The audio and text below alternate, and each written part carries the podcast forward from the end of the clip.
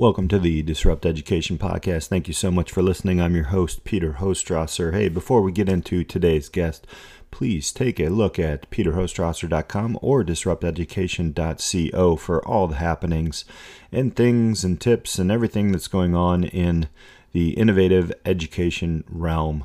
Also, if you get a chance, take a look at getahallpass.com. It's a new company I co founded with a couple of others, and we are a think tank in education. Uh, sign up for some very interesting things there. Today's guest is Elisabeth Bostwick. She is all about igniting a culture of innovation, and I am very happy to speak with her. We'll have that conversation right after this. If you have a child who's passionate about getting into a really great college, you take him to an SAT coach.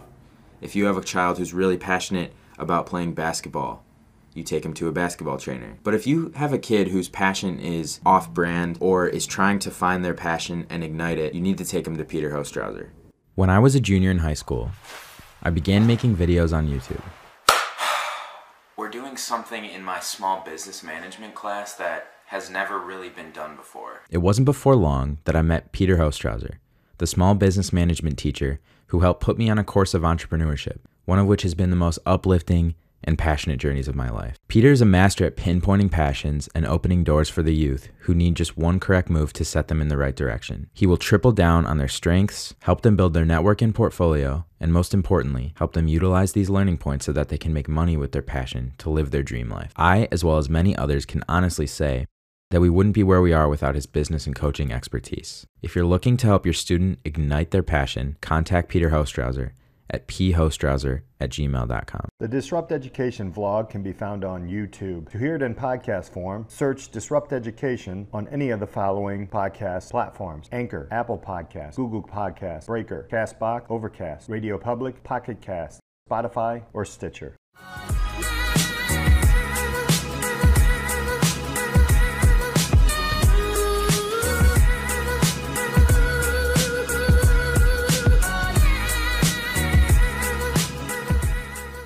Welcome to this episode of Disrupt Education. I'm Peter Hostrawser, your host. Today we have a very special guest. We have Elisabeth Bostwick. She's a multi award winning educator who is passionate about creating the conditions to spark curiosity and unleash creativity to empower learning. She's the author of Take the Leap, Ignite a Culture of Innovation, and the co author of Education Right Now Volume 2 Top Strategies for Improving Relationships and Culture. As an instructional coach supporting K through 12 educators, Elisabeth works alongside colleagues to deepen learning, leveraging highly effective strategies that engage and empower all learners to maximize growth. Welcome, Elisabeth. Thank you so much for being with us. Uh, let us know a little bit about yourself. Well, first off, thank you so much for having me on. It's really great to be here.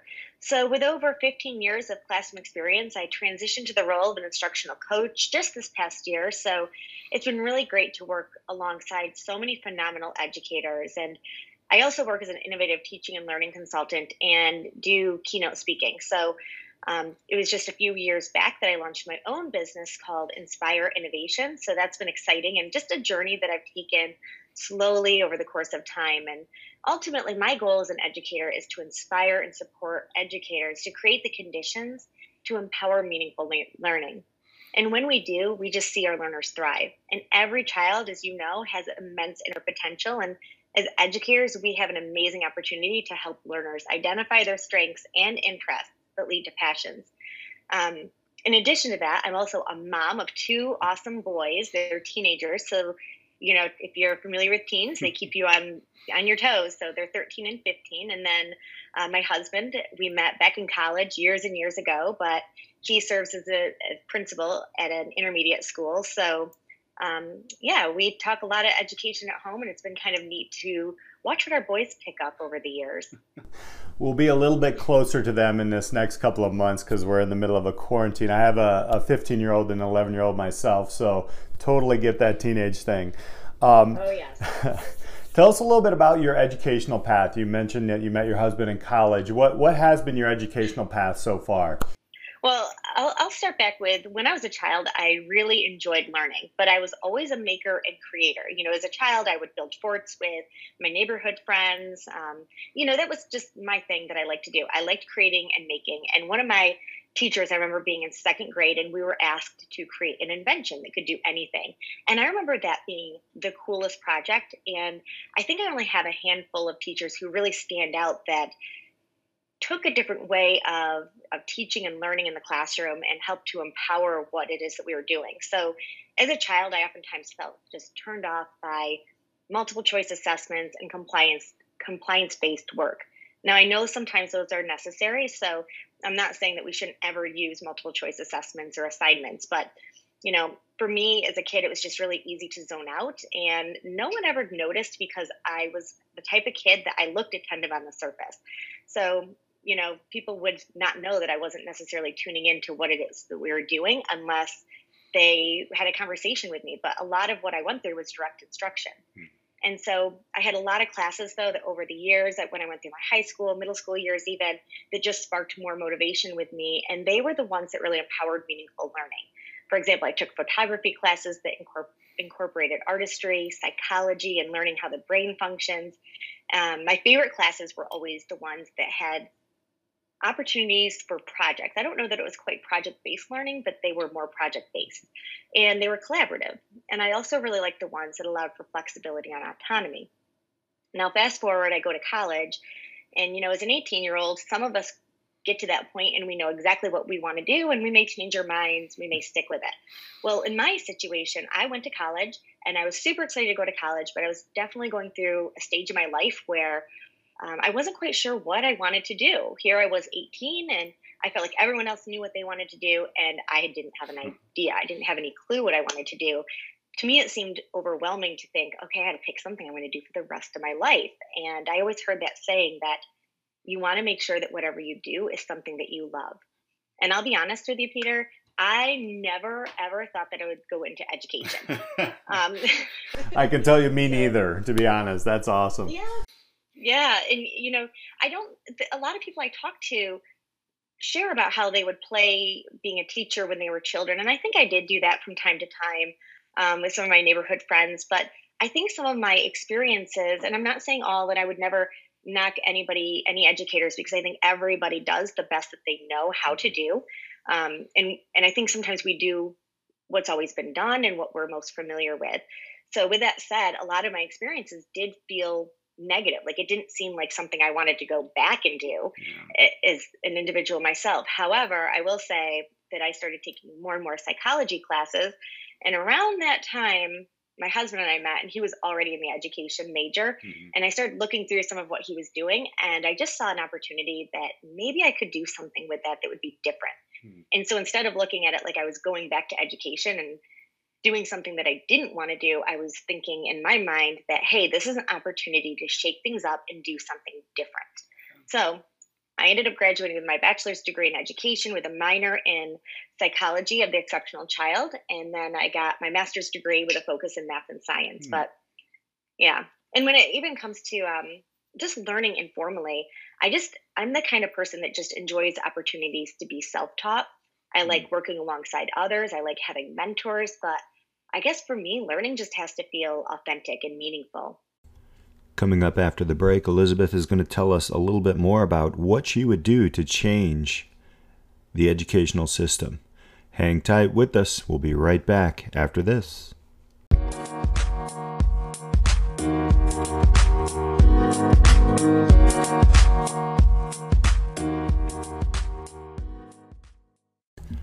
I want to take a moment and talk a little bit about Hall Pass Education. The mission of Hall Pass Education is to provide individuals the empowerment they need and desire to be successful in their future business and careers. This empowerment will be achieved via affordable training, coaching, and partnerships. Basically, at Hall Pass, we're going to partner with others like you to demonstrate to creatives the path to career freedom through focused and intensive dialogue and coaching that you might not have previously realized. Head over to getahallpass.com and sign up for more. That's getahallpass.com and sign up It's totally free. Check it out.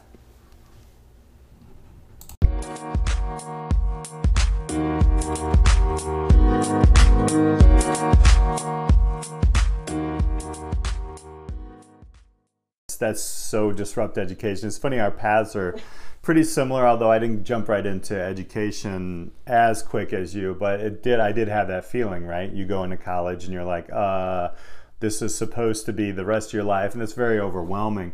I love your your lens on on education, on on how to kind of become. Eh, you have to own it, and it's a little bit different than the check marks. Um, and you know just to just your regular A B C D test. Now I love that the fact that you mentioned, and I believe that as well, that you don't have to get rid of all that, but there has to be something in addition to that. So with that all being said. Um, can you talk a little bit about maybe if you were in power to create an education, you know, system, what would you change uh, that from now until like whatever you're creating? What would be the big, maybe one or two changes in education that you you would see being the most helpful? Well, you know, I think our schools ought to be places where students explore, inquire, and just unleash creative thinking within a supportive and collaborative environment. So, for me, I would love to see. I mean, already I think our schools are ecosystems that they're they're little communities of their own, and I think that I would love to see more partnership with businesses, local businesses, and experts in the communities. Um, more connecting outside of the four walls of the classroom using platforms such as Zoom or Google Hangouts to be able to bring other people to our students, right? I don't think we need to be so isolated in a classroom or within our school building. And if we can't leave the building, we can bring people to us in this day and age, which is awesome. I also think that learning should be meaningful and impactful. So I'm a huge advocate of project based learning, um, but also makerspace or design thinking. Mm-hmm. And so I think that whenever we can provide those opportunities for students to be and I, I think that sometimes we get into okay well here's a problem or a project and we engage our kids in it and that that can be great but anytime it can be truly authentic. So if we give the our students the opportunity to be problem finders so for example identifying what problems exist in our school or within our community or what do we see um, in the bigger picture of maybe our state or our country it could be at any level. But when we help them identify what the problems are i think that's where they get they become invested because now the work that they're doing feels that it, they're having an impact, a direct impact on mm. something, and, and they have a purpose for their work. And I think even kids as young as five years old can feel like they're making an impact and have a purpose. They're not just consuming information. Now, with that said, I do think we have to consume information um, in order to be knowledgeable and, and develop those skills. So I think there needs to be that balance. But I think the more and more that we can find avenues for our kids to be those critical thinkers and problem solvers, I think the more um, we're going to see education really thrive in today's world. I think um, I, I, I love the fact that you're looking at like bringing in business at a younger age. I think we don't really think a younger person can handle the things that they can really handle and, I, and I, I, like that lens. Have you seen any of this in you know bits and pieces in, in your experiences? And and if so like what, what are some of the places where you've seen little projects like this or big projects work? Uh, oh for sure. And you know i think that's what's really inspiring is that we can think about it in so many ways. We can think about it as in some schools are very traditional still, but I think what we have to do is focus on what is going well and where where do we see the change happening and, and where is the impact because there are so many amazing educators who are out there doing awesome things. So really highlighting that work is important. And um, I've seen everything from people working and partnering with local zoos to mm bring the students in and be able to go through and identify what could be changed or what could be updated, um, even incorporating fund runs to raise money for the zoo and making it a working partnership. Mm. Um, we've also seen local engineering companies partner with schools to be able to work through projects with one another and designing. So I think those are really great too. So yeah, there's a lot of opportunities for partnerships to happen and just authentic learning in the classroom. Tell us a little bit about igniting a culture of innovation. You're you're an author. You've co-authored books, um, and what you provide. So talk talk a little bit about who Elisabeth is on that realm and the leap. Absolutely. So I wrote a book, Take the Leap Ignite a Culture of Innovation. And the goal of the book was really to inspire and support educators to take steps to grow beyond traditional and self imposed boundaries. Because I think a lot of times we think, oh, I can't do that, or I can't make this happen because of the mandates or the curriculum. And I think there's so many more things that we can do, even small shifts in the classroom. And so this book includes strategies to help educators challenge conventional thinking and then create the conditions that empower meaningful learning. And so LEAP is actually an acronym and it stands for Luminous Culture. So we shine a light on every individual's creative potential. And then empowering learning is the E. We want to encourage students to take ownership of their education. The A is for authenticity and learning. So it's ta- tapping into passions to create relevant learning experiences. And ultimately, we want potential to soar. So the P is for mm-hmm. potential, and we want to ignite a movement of inspired, confident learners. And, you know, um, with the book in mind, it, it really is the goal is to be able to support educators in the journey. So within, I share about um, project based learning, passion projects, design thinking, makerspace. It sounds like a lot on the surface when I say that, mm-hmm. um, but the reality is that it is it it doesn't provide exactly how to do every single one of those, but rather it shows how you can take elements from each of the of each that I mentioned yeah. and how you can take those overlapping elements and infuse them in the classroom. So for example, all of them incorporate autonomy, mm-hmm. um, student voice, and choice in there, and also infusing curiosity, mm-hmm. collaboration, communication, and and I do go into the six C's of reimagining learning within the book too. Mm-hmm. So I really work with teachers to, to help them understand that if you want to do project based learning, it doesn't have to be the entire school year. Ideally, that would be amazing, right? Mm-hmm. But even if you attend a school or go to a school that has project based learning and they say, I'm a project based learning school, there's still moments where they do direct instruction. There's mm-hmm. still small groups. So, all the good practices that we know that work, you still use them in, in everyday life um, within a project based learning setting. Mm. So I help teachers to understand that you could do a project within a week or two. You could take your, your current curriculum and integrate everything within there.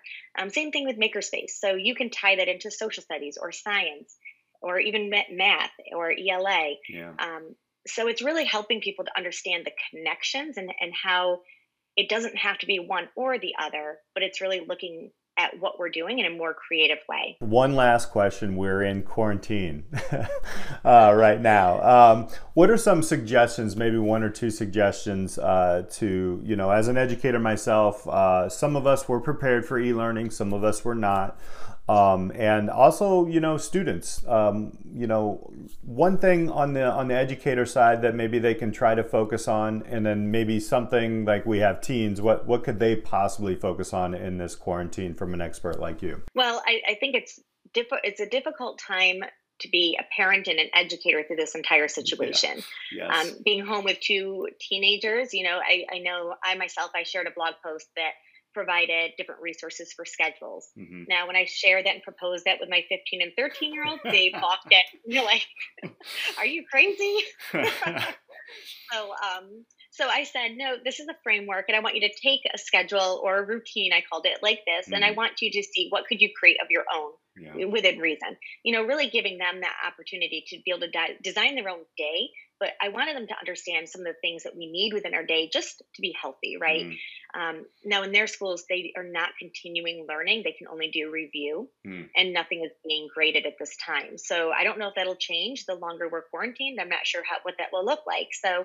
You know, I think as um, both a parent and an educator, I just really encourage both teachers and parents to remember that each day is going to look a little different. Mm-hmm um, our kids behave differently for us than they do their teachers sometimes mm-hmm. and and um, and i think it's just important to give each other grace and remember this is a transition period and it is a great opportunity though for our kids yes they may have assignments from school but maybe they can dive into some things they're interested in yeah. so i know that my oldest son julian is going to be it just came today um, the first lesson from Don Wetrick, and they are free right now. Mm-hmm. Um, but it's for innovation and entrepreneurship.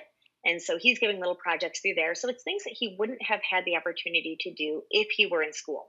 So maybe your child likes to cook, or maybe they don't even know that they like to cook, and they could have opportunities to do that. So, um, but I think as educators too, we have to keep in mind that not all of our students are coming from the same place. Yeah. um, my boys, I'm here. My husband is a principal; he's home too, so we can keep tabs and and we know different resources to be able to provide. Yeah. But we have to remember that not all families are the same. Some of our students right now are turning into caretakers for their for their own siblings. Yeah. Um, some of them are going day by day, not knowing if they have food. So I think just keeping in mind that um, everybody's in a different situation, and we want to do everything we can to support one another. And um, taking time for self care too is yeah. is critical for everybody. Yeah. Excellent advice. Thank you so much. Where can people find you, and how can people connect with you, Elisabeth? Absolutely. Well, you can go to my website, elisabethbostwick.com, and you'll find links to all my social media of Twitter, Instagram, Facebook, um, and I'm on LinkedIn. So, yeah, you can find my Twitter handle and go from there. Now, my website, it's elisabethbostwick.com, but just one hitch is hmm. that my name is Elisabeth with an S instead of a Z. So I've been saying that since I was a child. it's a European spelling. We'll put all that information up down here. Elisabeth, thank you so much for taking time uh, for us at Disrupt Education and uh, putting your expertise out there. Um, and it we are in a very big time of change and, and it's great to know innovators in education who you know are the design thinkers and can help others uh, in this transition. So thank you. Absolutely. Thank you so much and thank you for all that you do in the field of education and to your wife too. All right. Until next time ladies and gentlemen we'll see you on disrupt education